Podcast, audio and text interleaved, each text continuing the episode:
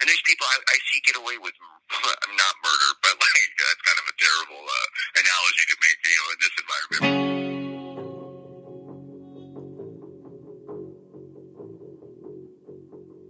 I'm Justin, And I'm Laura. and this is Count Time from the Inside.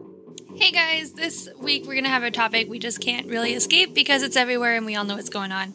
Uh, it's about COVID, so we all know it's different for everyone. But uh, Justin, I want to hear what your experience is right now. Go ahead. They've been moving everyone around in the jail. Then they finally released, you know, the unit that I wanted to go to from no movement. And this was last week when I finally got myself into here. Well, now we've gone on no movement and they've locked our unit down because of somebody tested positive, I guess. And so we're all just in here. So I want to touch base on like changes with COVID. You said somebody tested positive in your in your unit. Or- Yeah. Okay, so what are what is that like? They put a piece of paper on the door that faces outward so that people walking in the hall, because the way that these are, these units are done, is there's like plate glass windows. Well, they're not glass. I'm sure they're uh, like polycarbonate windows, right. and there's right there's little uh, there's a little uh, piece, there's an eight and a half by eleven sheet of paper posted on the door that says this housing movement housing unit is on no movement. So there's no cop in here, and there's no basically no, no interaction between outside and inside um, of this unit. And I think there's like six housing units or more um, on no movement right now. Um, what was interesting to me was that we, this happened to us literally right after I got done doing my job. And my job was to go from housing unit to housing unit. And there's like four of us on this detail and fill up bottles and basically touch everything that we, you know, touch everything and bring it all back and touch Oh, everything, bring it all back. And then we all came back here. So we did all of that before we went on no movement. So it was essentially, I mean, I just don't understand the rationale of like how this shit's even done. Like, Yeah. it doesn't make any sense because it's not protecting anybody. It's not. But I'm fine with it because I don't want to have to go all the way to the courthouse to go to court. So Yeah, yeah. I want to talk about your court appearance via Zoom. Let's let's hear about it. yeah, that's all. It, I mean, that's literally all it was. it was. So my uh, attorney, like, I popped on the computer about it mid sentence, just like, yeah, okay, sounds good. Just like every, you know, just like everything else. It's like, yeah, okay. Well, what do you really want me to do about it? Like, uh, Yeah. I mean, this is what he says is the is the right thing to do, so I just have to go with it. I'm not, you know, the one with the law degree. You may not have a law degree, but you're allowed an opinion. I mean, from before, what are the differences? How do you feel about it? oh, you know, as far as lawyers are concerned, like now we don't even have to leave the office. You know, at least we had to leave the office and go, and, you know, interact with our clients at court. Now we don't even, I don't, you know, I didn't get a private minute with my lawyer before we had this appearance. They brought in a laptop, and I sat down at the laptop, and my judge's face was there, my uh, attorney's face was there, and the prosecutor's face was there, and the court reporter. You know, like, so we're, like, what am I going to say? Like, hey, wait a minute, everybody, shut your your audio off for a second, you know, so I can talk to my lawyer. Like, no, honestly, like, I'm trusting him, and so like that's what I'm doing. I hope I'm, I hope I'm not, you know, bit on the ass for it, but Yeah, I mean, asking people to just shut their stuff down, uh, something tells me that's not going to work out how you want it to, but it all kind of sounds problematic to me. I'm I'm just hoping for the best and preparing for the worst, and I think that it's going to be okay. I'm blessed to have a uh, a lawyer that is as on top of his game as mine is, um, but that doesn't make the United States of America move any faster. So that's what we're just waiting on. Yeah, I mean, getting back to COVID changes, you entered at a really unique time in history right now. Can you explain more about the differences there? So like for me, because of COVID, when I came in here, it was a two week quarantine, which means like I was locked down in a two man cell for 23 hours a day. Plus, so we got one hour out to shower, and you just got out with your cellmate, with your cellie. And so like that's how they're mitigating the pandemic here in a county jail environment. So like you can't six feet socially distant, you know, when you're when there's a cot, you know, two feet away from you.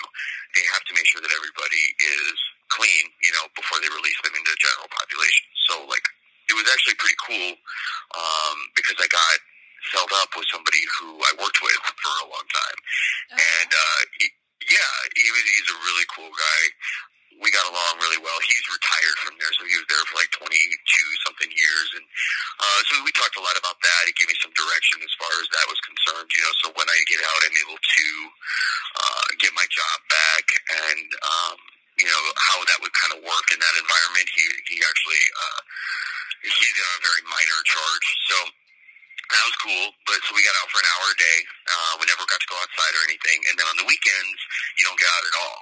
So you're locked down from whenever you get out on a Friday to Monday. And they're alternating schedules. So like if you get out on Friday on a Friday in the morning time, then they don't let you out until the evening time on Monday. So you're at about you're at about 72 hours uh, of being in a single room with another individual. Uh, no contact with your family or anything. You can't use the phones. You can't do anything all for that whole first weekend. Two weekends, actually. Uh, I got here on a Thursday, and I didn't go to court until Monday, and it was through a video visit. So it's actually the way that they're doing federal court is they're not taking you to the federal courthouse or anything. You're doing everything on a Zoom meeting, which they do from here. So, which is actually better because normally when you go to federal court, they wake you up at five in the morning. They take you downstairs. You're waiting for the marshals to come pick you up, and then you wait, wait, wait, wait, and they take you across the street. Well, it's actually across town to the federal courthouse, and then you wait down there in holding for whenever your appearance is scheduled. So mine was like at one o'clock, or no, this one was at three thirty in the afternoon. So I would have been waiting there literally in a in a holding cell underneath the federal courthouse all day long until 3.30, and then I would have been brought back here. So it would have been like a 14-hour environment, you know, wow. A 10-minute appearance, not even a 10-minute appearance, you know, where they just decide whether or not to hold you. So normally you would be taken to your court appearance. Now you're just pulled into a Zoom meeting for court. Uh, there's got to be a name for that. Zoom court? Why not? Uh, but then, no matter what, then and now, you get taken back to your unit. So I don't know anything about your unit. I'd like to know more, but I'm sure other people would too. Uh, tell me about that. It's a pretty well run unit that I'm in. It's a little loud this morning. Don't you worry. I'm going to have the producer just mute you whenever I'm talking, and we're going to call it good. Wait, so talking oh, about yeah. units, and we're having this issue with COVID. Yeah. Are you guys offering? Are they offering vaccines to you guys, or how is all? Yeah, I was working? vaccinated here. Okay, I got right. vaccinated in uh, early May because I knew what the treatment center they were sending me to was like, and I knew that there was a very high probability that I was going to be back in here, and I was not wanting to go through the two weeks of lockdown where they lock you in a cell for two weeks and they just basically watch you. You know, it's it's that was the worst time I've ever done. So you're locked in a cell in an isolated type environment for two weeks. They're watching you 24 7. You're left alone with your thoughts. This, not to be melodramatic, but it kind of sounds like something from a horror movie. I mean, how do people cope with this? Until Monday, you're locked in a two man cell with another person with zero interaction with, with any anybody.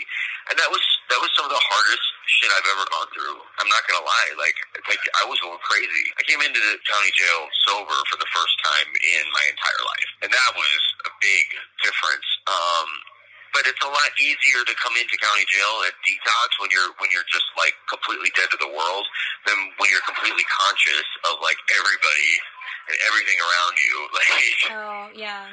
Yeah, but, but yeah, like basically, there's like six or eight units here at the jail that are on no movement status, which just means we can't go to classes, we can't go to, we can't do anything. So if you're on no movement and there's no police officer in your unit, Right. How are you guys? Are you guys getting food delivered? Is that like how is that, yeah, that the food working? no, the food always comes on carts. Okay. So the food comes on the same cart. It just gets pushed in, and then the door closed. Oh, I see. and then you, what you do is you have two porters in every unit, and the porters hand out the food, and you know, they're sort of like trustees. I've never experienced any trouble here where people like don't get the food that they want but I have been not not once, but the food that they are issued. Right. But I have been places like down in Leavenworth at CCA where the food just gets left in the unit and, and it's pretty much every man for himself and you oh. have to oh. fight somebody for your tray. You know, like I mean right. that's that's a sick environment to have. Like because there's always going to be weak people. You know, were, I don't even want to say it like that. Like the people are weak, but just more passive people, people that you know just aren't going to do what they have to do. Like I'm certainly more of a passive person when I'm in the real world. You know, like I'm not gonna go around starting shit with people and things like that. But yeah, yeah. at the same time, like you push the wrong buttons, and I'm gonna do what I have to do, and that's every you know I think sane you know mid thirty to forty year old person I would hope you know would be Yeah. would be able to. uh stand up for themselves and, and, and but handle people in a diplomatic way and, and that's the way I try to do it. But Yeah, yeah. and you don't really have too much here. I've not experienced a tremendous amount of that, and that is one one thing to say about you know Douglas County is you know like I've never felt you know in any real danger here. It's really when you get on to the bigger, the higher ups that you got to start worrying about that. Yeah, yeah, I believe that. Well, I'm glad that you aren't facing some of that right now. That's really good to hear. Well, yeah, thank you. Me too. It makes, it makes things a lot more ridiculous when you have to fight for your food. Yeah, yeah, I, I Especially when you're really hungry, like I typically am when I come the jail. When you got your vaccination, you Yeah. mentioned not wanting to do the two week observation. That kind of sounds like the shoe that we talked about in season one, just a little It bit. It is. It's the same thing. It's the same exact. Okay, cool. So that, Yep. okay, I'm connecting the dots now. Gotcha. Well, and I know like Yeah, and they paid us ten dollars a piece to do it. That'll get you five mackerel. Justin. I kid you not. That is how I judge everything in budgeting now. You know those old commercials? What was it like? Uh, Burger King with the sandwiches. You could get oh, that's five Whoppers or burgers, whatever it was. But those old commercials. That's what I think of from mackerel now. Uh, for those of you that I've lost already, if you go back to season one, check out our episode on currency. Back then, it was federal and it was one dollar for a bag of mackerel. Now it's two. So I'm just saying my math is correct. It would still be five bags of mackerel, not ten. But I digress. Anyway, so everyone's dying to know what happened, what you feel about how you got back in prison or jail, I should say, with COVID. Did you feel supported for reintegration into society, or did you feel like you needed more help? I definitely need need help. You know what I mean? Like I continuously need help. But when I got out, I did really well, and I had a full time job, which I went to every day, and sometimes most of the time it was six to seven days a week. I maybe pushed it a little too hard, and then on top of that, like I went to three meetings a week on my own. I was never mandated to do that, and I had everything set up to prevent me from going down that road. The problem was, and I'm not making excuses, it was my own decision, but when COVID hit, everything fell apart. Like I had no meetings anymore to go to. I never ever had a meeting with my PO, not one time. Um, and this is the person that they put in your life to try to help, you know, guide you. I mean, I'm gone for six years, and you know, all of a sudden, my entire support system is pulled out from under me. My cousin relapses. My best friend relapses. So there's, yeah, there's going to be challenges like that that pop up all of a sudden this happened and I literally have no support system for several months. Things went awry and that's gonna happen in those kind of, you know, situations, especially when you're dealing with a meth addict, you know, and so like I'm not making excuses like I said, I deserve consequences for my behavior.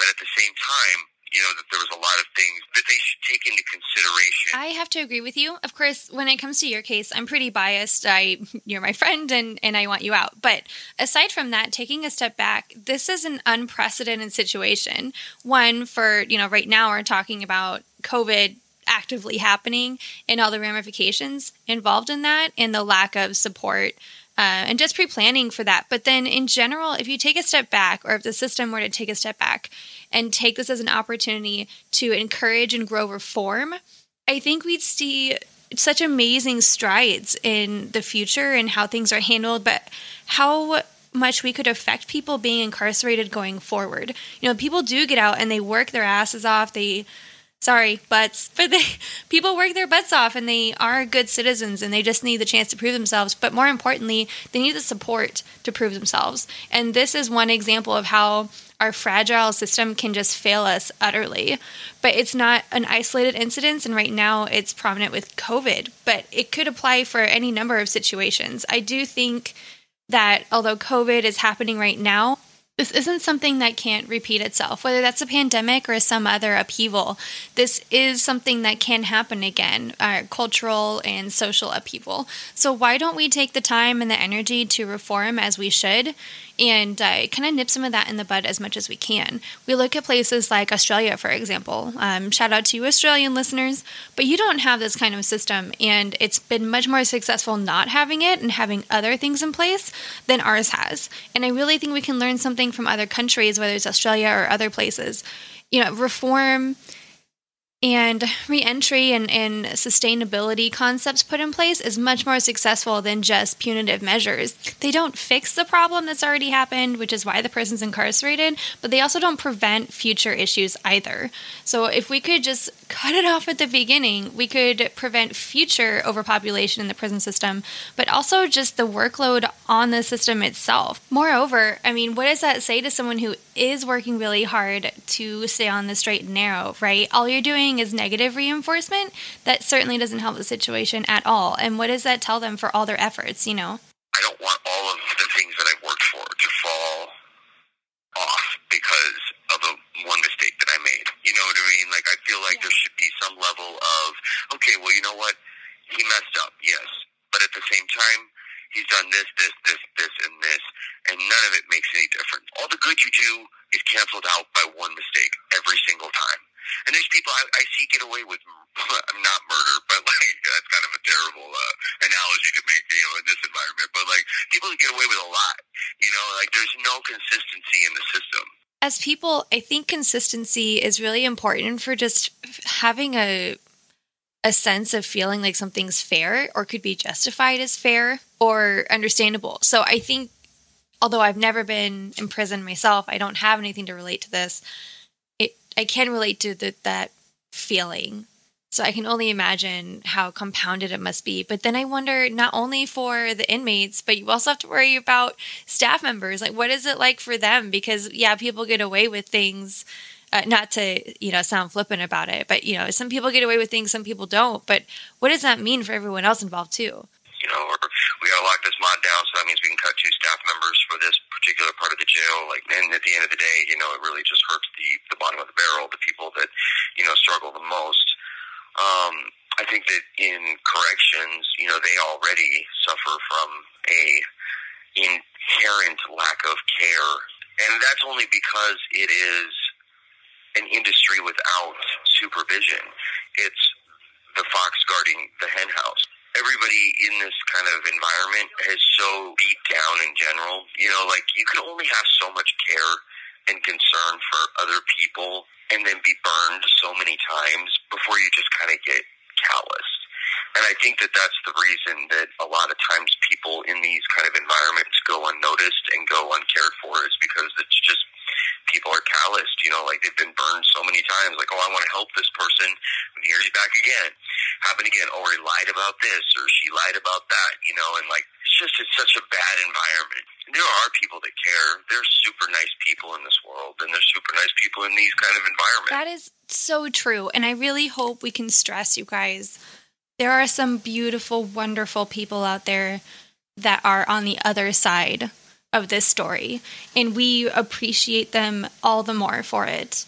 Um, for example, there's a couple people at my my grandfather's prison that really have made the experience of being closer to him that much easier, but that much more impactful too. There's, there's going to be good that comes from this, and there's also bad that comes from it. Oh, for sure, definitely. I think one thing to keep in mind is that everyone pulls something different from their experience. So, whether you are a person who has been detained, or a friend, or a family member, or a coworker, even, it affects everyone differently. And what you walk away with, depending on your experiences, really makes uh, makes all the difference for both negative and positive. And I think it's a mix of both for every interaction. Right? You have the emotional roller coaster, just the whole the whole gambit, and then you have all the uncertainty on top of it which just it compounds absolutely everything emotionally you're going through, but even mentally too. You know, like for me, like I don't know how long I'm going to be in here. You know, like I don't know how long I'm going to be anywhere. Right, but most importantly, you don't know how long you're going to be away from your family. And to me, that's the most heart wrenching part about all of it. I this is part of why we're having these conversations, right? Whether it's you or my relationship with my own grandfather, this affects so many people we just don't have visibility to and no one's talking about it. So, for those of you who follow us on social media, um, we're going to start a new hashtag, hashtag counting us all. That just brought chills. Well, I am really glad you like it. That'll be new and coming around. For those of you who already have been following us online, I've been using hashtag I will be counted. But it turns out that's been used for other things, so we're going to switch it up a bit. I'll probably still tag it for a while, but just so you guys have a heads up. So hopefully we'll be able to get some things going here, though, on this end. Some testimonies kind of like this. Yeah, I know for me that's definitely a priority. Um, we do tell stories and we're pretty jovial overall, but for me it's really important to reach out, have that connection with people who are also struggling with some of these things, and let them know they're not Yeah. alone. You know, and whether that's Exactly. on a personal basis, I hope. I mean, I know some people have already reached out to me that we are making a personal change for people, but even on a on a larger scale, uh, like volunteer work, for example, it really Right. is eye opening. There's so many organizations out there that just are You have 60 seconds remaining. that are just Everybody always is like, God, I hate when she comes on. Yeah. The first time you called, I had some serious flashbacks from when I was a kid, you know, just waiting for grandpa Oh, to wow. call and oh my gosh, like I wanted to cry. oh my gosh, I had no idea. Um yeah, but it, it's things like that. Like we are reaching people. Yeah. Hey, I have a question about your grandfather. Okay, go ahead. Yes, I'm listening. Does he have a nickname? Brian. Literally, like, does he have like a prison nickname? I've never asked. I would just like to like to find out if he has a nickname that everybody in the prison system calls him. We'll touch back on prison nicknames because I, I have that written down. We will definitely touch back on that. Okay. I'm so excited already. I can't wait. I mean, me too. Sort of excited and nervous. Join us on Facebook via Count Time Podcast, hashtag True Prison Podcast, hashtag Counting Us All. Produced by Daniel Argerbright and Laura Leatherwood.